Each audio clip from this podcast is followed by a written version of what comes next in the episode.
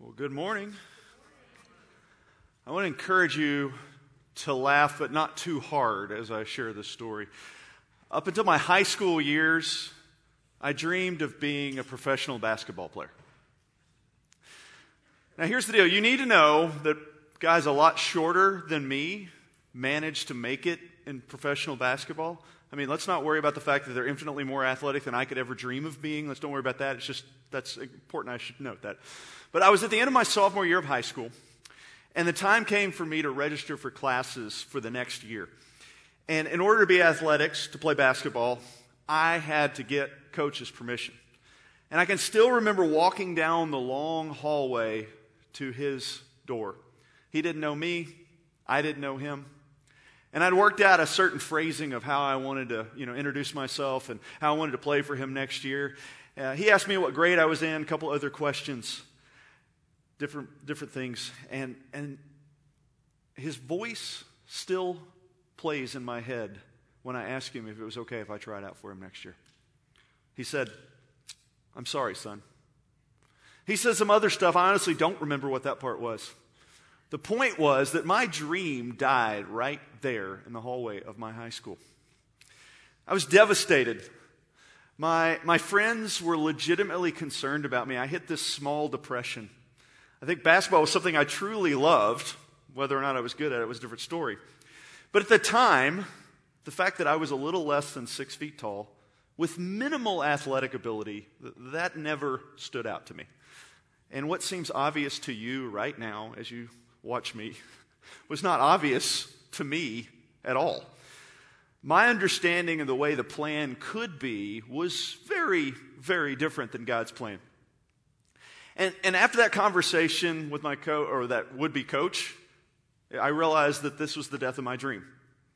It was the death of something that I thought could happen for me. It was a change in, in what was not going to happen for me, or at least for the next couple of years. And this moment was no surprise to God at all, but it was hard for me. Now, as you might assume, I would not trade that death in the hallway of my high school for anything. Looking back on it now, I am well aware that God's plan for me was way better. Not that what I ended up doing with my life was better necessarily, but just the idea following God's plan and God's will for my life is infinitely better than the alternative. Now, I tell that story because all of us have had some kind of a run in with death. Some of us, it's actual death. Maybe it's the death of a spouse, the death of a parent, the death of a child, the death of someone you love. Maybe for you, it's fear of your own death Maybe it wasn't an actual death. Maybe it was the death of a friendship, the death of a relationship. Or maybe it was the loss of something that was important to you, like a job, like a physical ability, like a dream, like I lost. Maybe those things changed your story. And if you're truly paying attention to those moments, those times, you'll see that God stepped in and changed things. We're in the middle of our summer series Conversations with Jesus. And this morning we're going to be in John chapter 20. We're going to look at a woman who thought she had lost everything before realizing that everything had changed forever. John 20 tells us the story of Mary Magdalene. And while you turn there, allow me to set the stage. Jesus has been crucified, he's been buried. His disciples, not just the 12, but all of them have been scattered. All is seemingly lost. The one they'd followed for three years, gone. The one that they thought was the Messiah is in the grave. And their hope is there, buried with him. Now, John chapter 20, starting in verse 1. Now, on the first day of the week, Mary Magdalene came early to the tomb while it was still dark and saw the stone already taken away from the tomb. And so she ran and she came to Simon Peter and the other disciple whom Jesus loved and said to them, they have taken away the Lord out of the tomb, and we do not know where they have laid him. So she's jumped to a conclusion. It's not an irrational conclusion at all. While you and I know what happens, try for a second just to put yourself in her shoes. The idea of a stolen body, that's not an insane thought at all. She's saying, We saw him die. Jesus is dead. We saw him put in the tomb. He's gone. So the only rational conclusion is that they have taken his body. There's no other option. One rational explanation. And just, think, just when things couldn't get any worse, right? I mean, all their hope in the Messiah is dead. And now they've taken his body. One rational explanation. Look at verse 3. So Peter and the other disciple went forth, and they were going to the tomb. Now, let me summarize real quick. Peter and John, they run to the tomb. They confirm it's empty, just as Mary said. And then we look at verse 9. For as yet they did not understand the scripture that he must rise again from the dead. So the disciples went away again to their homes. Now I find it interesting the contrast between the two interactions. These two disciples, Peter and John, they, they need to confirm the facts that Mary had for them that the body's been taken. So they go and they check it out, and sure enough, she's right. And so then they go home. It's different than Mary's response. They go home. And I have no doubt that Peter and John were defeated by the news the same way Mary was. And so maybe their reaction is different because they had somewhere else to go. Maybe their reaction is different because they had a different status in the culture and they were secure in something else. Or, or maybe it was just a personality that gave them a different response. But their conclusion is exactly the same that Mary is right. There's one rational explanation someone has taken the body. No other explanation in the history of the world can explain this, right? So, with nothing else they can do, they go home. Verse 9 makes it clear. They don't get the bigger picture here, they don't see what's happened. But what about Mary's response? Well, Mary stays. She's hanging close by. Her reaction is different. Look at verse 11. But Mary was standing outside the tomb weeping. Now, her action may be different from the disciples for a variety of reasons, like I said, but one of the major reasons is her story to this point in Scripture. Let's take a time out here and let's look at Mary Magdalene. We can piece together her story from the rest of Scripture. So, in Luke chapter 8, Jesus called seven demons out of Mary. So, you have to stop and think of the severe physiological trauma that would have been on a woman who had been demon possessed. And we know from that point forward, she followed Jesus. She went with him as they went. Why? Because he had rescued her from her worst. He truly was her Savior. We know she was there at the foot of the cross. We know that she was there when they put Jesus in the tomb. He was her everything because he had redeemed her, he had made her right. So, following him was just a natural extension. This is very likely the reason why she was one of the first one there after the Sabbath. She just wanted to be with him, even if he was gone. So, here she's at the tomb. His body's gone, and there's one rational explanation someone took it. No other option. I think a lot of us have experienced that moment when they feel like all is lost. Maybe, maybe not even that big a deal but that certain things have been taken away and we've lost them. Maybe we've been in a position where we've been paralyzed by fear, unable to move forward. Maybe we've lost a job. Maybe we've lost a family member. Maybe we've lost a relationship. Something we've put our trust in. We all know the feeling church is different.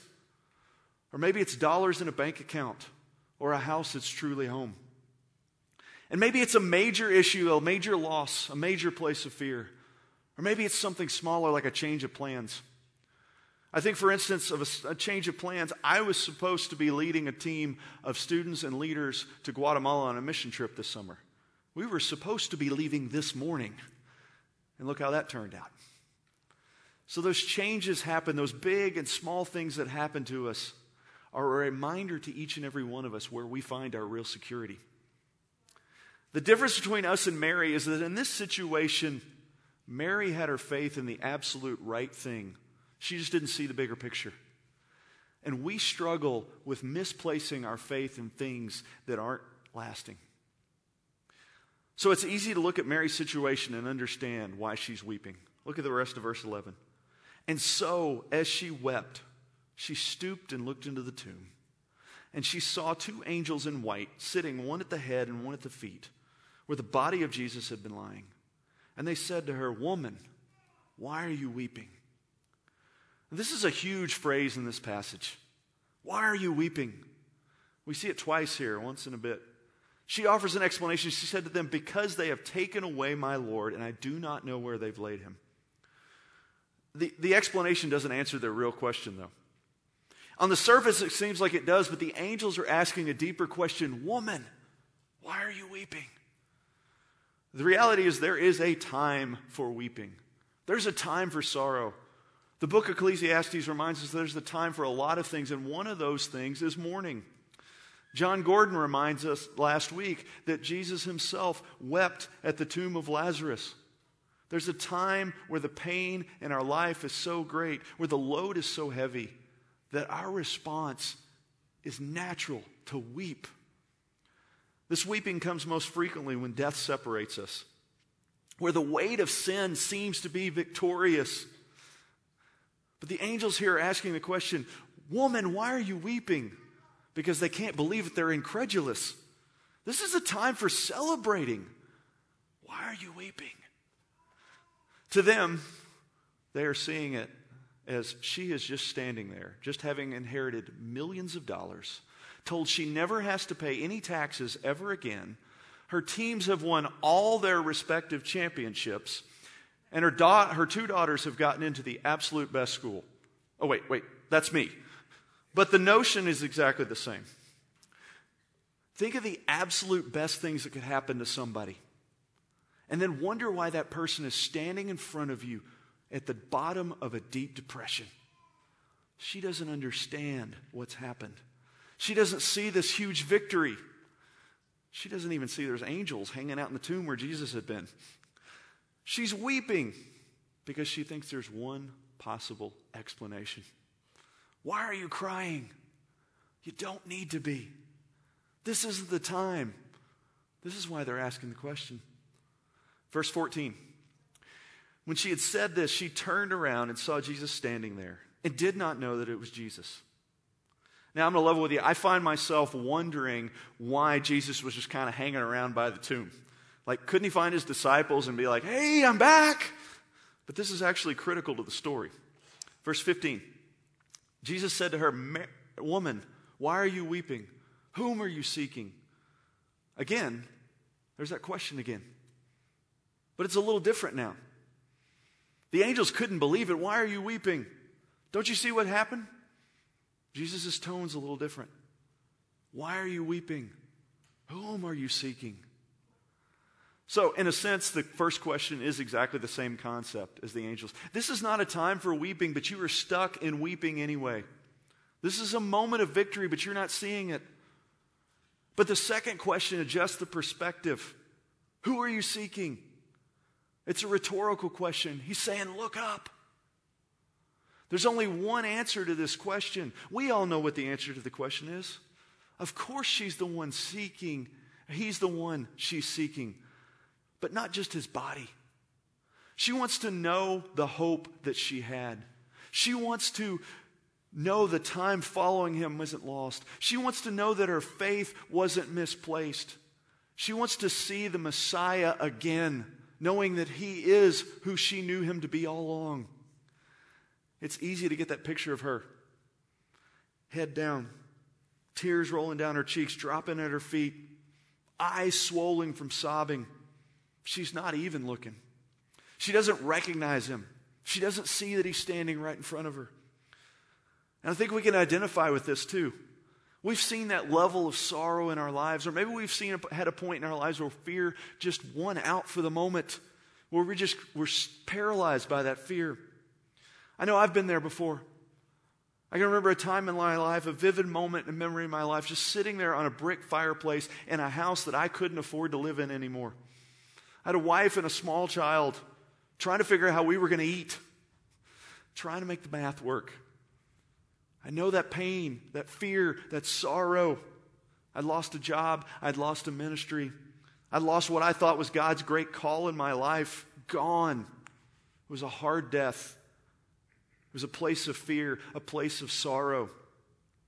And what I know now, it's quite obvious to me now, is that I had faced that death to be freed up to something greater, to be called to a greater joy. Jesus was standing there saying, Look up. This is temporary. The victory I've secured overrides this moment. Look up. There's a better story, and you need to hear it. Have you faced that in your life? Yeah, God's timing is very different than ours. But in those moments, in those heartaches, there's a greater story at work. We don't see it because there's only one rational explanation, and it's not good. And a lot of us have seen that. We've dealt with that in these last few months in our world. Maybe you're concerned about losing your own life. And we sit with our head in our hands, and Jesus is saying, Look up. It's only at the darkest points of night do we most need the dawn. He's dead, and they've taken the body. At our lowest points, the hardest places, we need to see what's really going on. Who are you seeking? It's a question we need to ask whenever we're at those darkest points. When all is lost, when there is no hope, when fear is paralyzing, who are you seeking? Because when we answer that question, we suddenly are called to look up and see him. Continuing in verse 15. Supposing him to be the gardener, she said to him, Sir, if you have carried him away, tell me where you've laid him, and I will take him away. Jesus is saying, Look up, but she's unable to. She's so distraught, so caught up in her emotions, so full of fear. Surely this is the gardener. Surely he's, he's able to tell me where the body is. Verse 16 And Jesus said to her, Mary. She turned and said to him in Hebrew, Rabboni, which means teacher. At that moment, my mind goes to Jesus in John chapter 10, where he tells his disciples, My sheep know the sound of my voice. He called her. She looked up. She knew him immediately. She broke away from the sorrow. She broke away from the pain. It was immediately brought to the point of being called to joy. Now, I've been accused of, of having little heart when it comes to sappier stories that are trying to like get emotion out of me. Uh, but I am a sucker for viral videos of military service members coming home. One of those stories of the surprise at a graduation or at a school event or, or maybe at a sporting event or maybe just walking into the house. The, the family, the husband, the wife are just sitting doing their own thing, not knowing their spouse is about to walk in the door. Or maybe the uh, kids are playing, they're unaware that mom or dad is home. They're concentrating on something. And then they see their soldier, their sailor, their airman when they look up. Everything changes. Their whole face changes. It's elation, it's absolute joy. Everything has changed. Mom and dad is home. My son is home. For Mary, for the disciples, for all of us. It turns out there's more than one possible explanation. No one stole his body. And then when that new explanation comes into play, everything changes. If this explanation is true, and it is, then it is definitely not a time for weeping. It is a time to celebrate, a move to absolute joy. See, the idea of there only being one possible explanation the bad one, that's from our perspective, not God's. No one stole Jesus' body. Mind blowing change. These things are not irrational when God steps in, they're supernatural. There's a difference between irrational and supernatural. Supernatural explanation that is totally rational, and it changes everything. See, our faith, the belief in Jesus, needs the rational. The reality is, Jesus had to conquer sin. He had to conquer death. And this is the way he did it. That is absolutely rational. Our faith is based on an understanding. And Mary and the disciples just hadn't figured it all out just yet. Our faith is based on the truth. And just because it's supernatural doesn't mean it can't make complete sense. And that's exactly what we have here. Jesus calls her. He says, Look up. I have something far beyond the circumstances. I offer me. I offer relationship. I offer eternity. I offer life. And the lo- losses that we lose in the comparison pale to the victory that has already been won.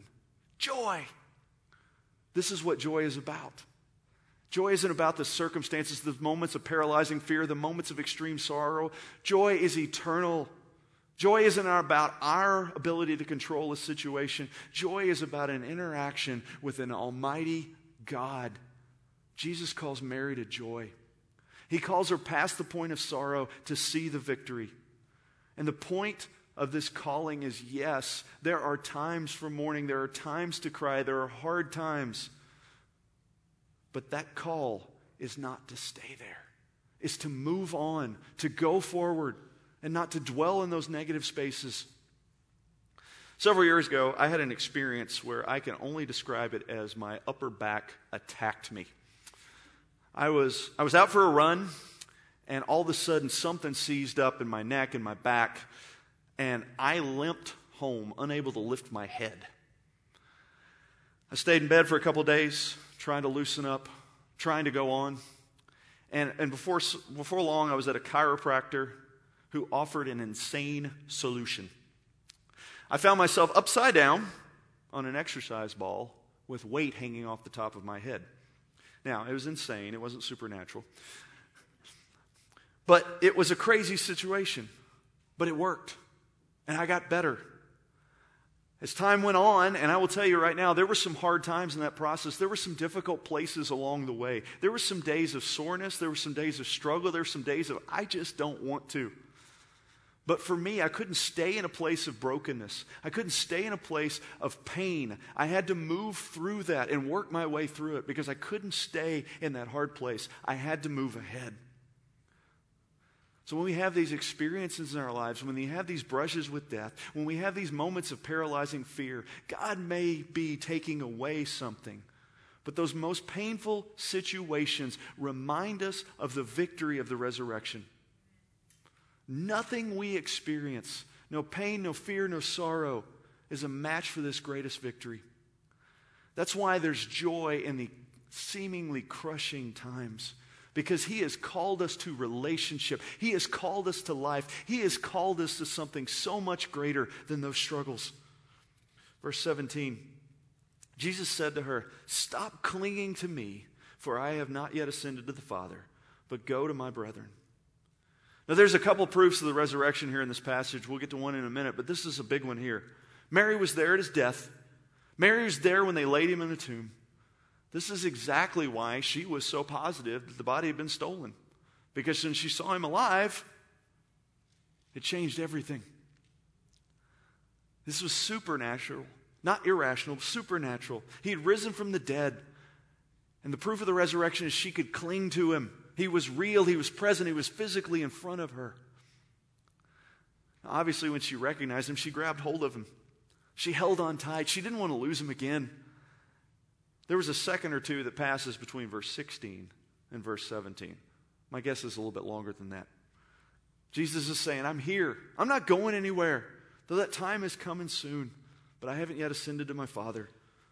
So let me breathe. There's going to be more opportunities to spend time with me. So she thought she'd lost him, and so she was clinging to him with all that she is because she never wanted to lose him again.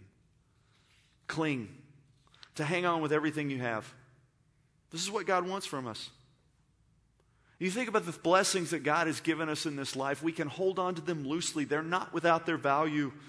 But before Him, the most important thing, our source of security, they do lose their value.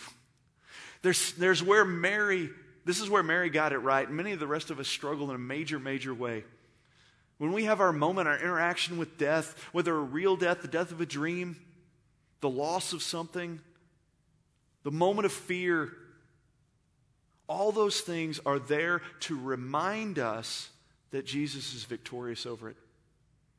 The pain, the darkness, the heartache of sin and death fade when we cling to the light. Mary thought she'd lost the one we all need to be clinging to. And we could all do so well in that moment of complete loss, in that moment of paralyzing fear, because that loss is there to drive us to the one we can find real security in. Finishing verse 17. But go to my brethren and say to them, I ascend to my Father and to your Father, and my God and your God. Now, here's a brief picture of the unity between the Father and the Son and Mary because of her faith in Jesus. the relationship that's there. And then off she goes. Verse 18 Mary Magdalene came announcing to the disciples, I have seen the Lord, and that he had said these things to her. What a subtle transition. What a subtle transition. The last time we saw any disciples in this passage, they had just came to that same conclusion Mary had that they, whoever they is, have taken the body. But now she comes with the story that she's seen him and, oh, by the way, he said some stuff to me because he's alive. There's more than one explanation the supernatural, rational explanation, a God centered one. So, a couple things are important about this. We wondered, at least I did, why Jesus was hanging around at the tomb. He was there because she needed to find him. She needed to go through the worst of pain to come to the other side. Why? So she could have the best story to tell. The absolute best story to tell. The best dawn follows the darkest night. The second interesting thing about this is this is another proof of the resurrection, the second one I mentioned, the first one earlier is that the way this story plays out is important. It's a detail that's included for a good reason because of the way it plays out, we know that this story is true. Mary, as a woman during that time, would not have had any standing legally or culturally. She just wouldn't have. And so it's critical that John, the author of this gospel, shares this story because we know it's true. Because if he were making it up, he wouldn't have been using the story of Mary. Her testimony wouldn't have mattered. But it was huge to those who knew her, to those who would see Jesus alive, to those who would know that real change, massive, earth shattering change had come. Everything had changed. And Mary's had this resurre- uh, run in with resurrection, with death and resurrection that changes everything. She herself has gone from death to life. She's gone from the loss of everything back to square one where she was when Jesus had found her. And then he called her. He called her out of the pain and into life. He called her from a place of complete loss to a place of joy, to victory, to a place of relationship, to a place of life, to a place of eternity. He called her. He called her to where she recognized that she was standing in front of a risen Savior who'd conquered death. And all this, she has to go tell someone. Now, I personally don't think she needed the instruction to go tell. I just think she needed the instruction to let go. The tell part was natural. Let go so you can do what's going to come naturally, which is go tell anyone and everyone who will listen. She can't stop the desire to share the sheer joy. Now, I am not a storyteller. I'm not. Uh, but I've made a study of storytelling. I like watching those who tell stories well. And the best stories, they're not the ones that just feed you information. They're not ones that just say, hey, I need you to know this. There are plenty of stories like that. The I just need to tell you stories, the informational stories. I know they exist because I have been the father of small children. No, I talk a lot too, I get it. But the best stories are not those stories. They're the ones that draw you in, they're the ones that take you for a ride. They inspire you to be a part of it. The best stories are emotional, they describe loss and recovery, lost and then found. They remind us of Jesus' death and resurrection. They carry us from a place of pain to a place, the redemption that goes with it. This is the essence of Mary's story. I mean, honestly, this is the essence of Mary's life, to be honest. It's the singular moment. This singular moment is a microcosm for Mary's life. And I think we can wrap our heads around that as well. Right? Any brush with death, moment of complete loss, looking up from a moment of fear, that changes our perspective. And for us, maybe that's getting over fear and actually living life as God has called us to. Or maybe it's a loss of something that has freed us up to do something else that He's called us to. It's God opening a door in a place that we didn't even know He put a door there. All of that is part of God putting together our story that relates directly to His story. See, Jesus didn't just return to Mary. That's a good little thought. It's a nice little story tied up with a little bow. But Jesus did something so much bigger than that. He conquered the grave. He conquered sin and death. He offers life far beyond the fears and the struggles and the sorrow that sin and death bring us. So, for every single one of us, we have that if we will believe. He calls us from death to life and to eternity with Him, to relationship, to joy. So, real quick, I have three takeaways for us as we look at Mary's story. Number one, if you haven't come to the point where you've come to know the joy that God has called us through, through Christ's death and the resurrection, then believe in Him today. He calls us out of pain and death to life and eternity with Him in right relationship as each one of us stares the 100% chance of death in our own lives. But He offers life. He offers something so much better. He offers joy. Our sin leads to death. When we do it ourselves, that's what we end up with. But there's a rational, supernatural solution. Jesus calls us to life. Look up, believe, know the life that comes from that relationship and not having to fear death. Number two, if you're struggling in one of those hard places we've been talking about this morning, whatever it is, maybe that's something that's been on your head this whole time. If you are struggling in one of those places, remember when it is the most dark, that light becomes so clear. It seems so much brighter. Look up. Be called to the joy that Jesus offers. Face death with joy, not fear. Face the worst, knowing that Jesus has already won, and through him we win too. We don't have to stay in those places of fear and sorrow and pain. Yes, it's okay to mourn. It is okay to work through those hard places, but we cannot stay there. That's letting circumstances dictate. That's letting fear win. That's letting sorrow own us. Instead, we have to look up and see the victory that's already been won. All that has been defeated. We can look up and see Jesus victorious. We can look forward to life with Him, to eternity with Him. Be called to the joy in those hard times. Number three, if you've been through one of those hard times and you've been all the way through it, tell the story. Don't hesitate to tell the story. See, these are the stories, the redemption stories that God uses to help people understand death and resurrection. They relate to Jesus' story, they relate to Mary's story. They understand that sin and death have been conquered, and we need that reminder. They help us all, whether we put our faith in Jesus or have yet to. They help us all to look up to Jesus and cling to Him.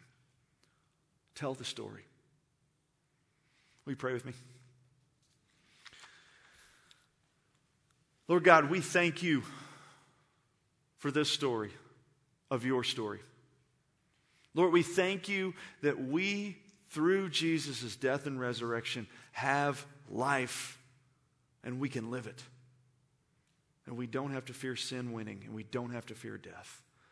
Lord, I pray for any heart here that doesn't know you, any heart that's watching this now or will be watching this later that doesn't know you. Lord, I pray that you would speak to them. Lord, that you would get their attention and they would come to know you. Lord, I pray for anybody that's struggling through a hard time that you would be with at uh, you would your peace would be with them. Lord, give them joy as even as they work through it, knowing they can't stay there. And Lord God, give us the boldness to tell the stories of your redemption, your change for us. Lord, thank you for loving us. Thank you for loving us where we are, but not wanting us to stay where we are. Lord God, we thank you for sending your Son to give his life so that we could have life through faith in him. It's in his holy name we pray. Amen. We thank you for joining us. Grace and peace be to with you. Have a great week. We'll see you soon.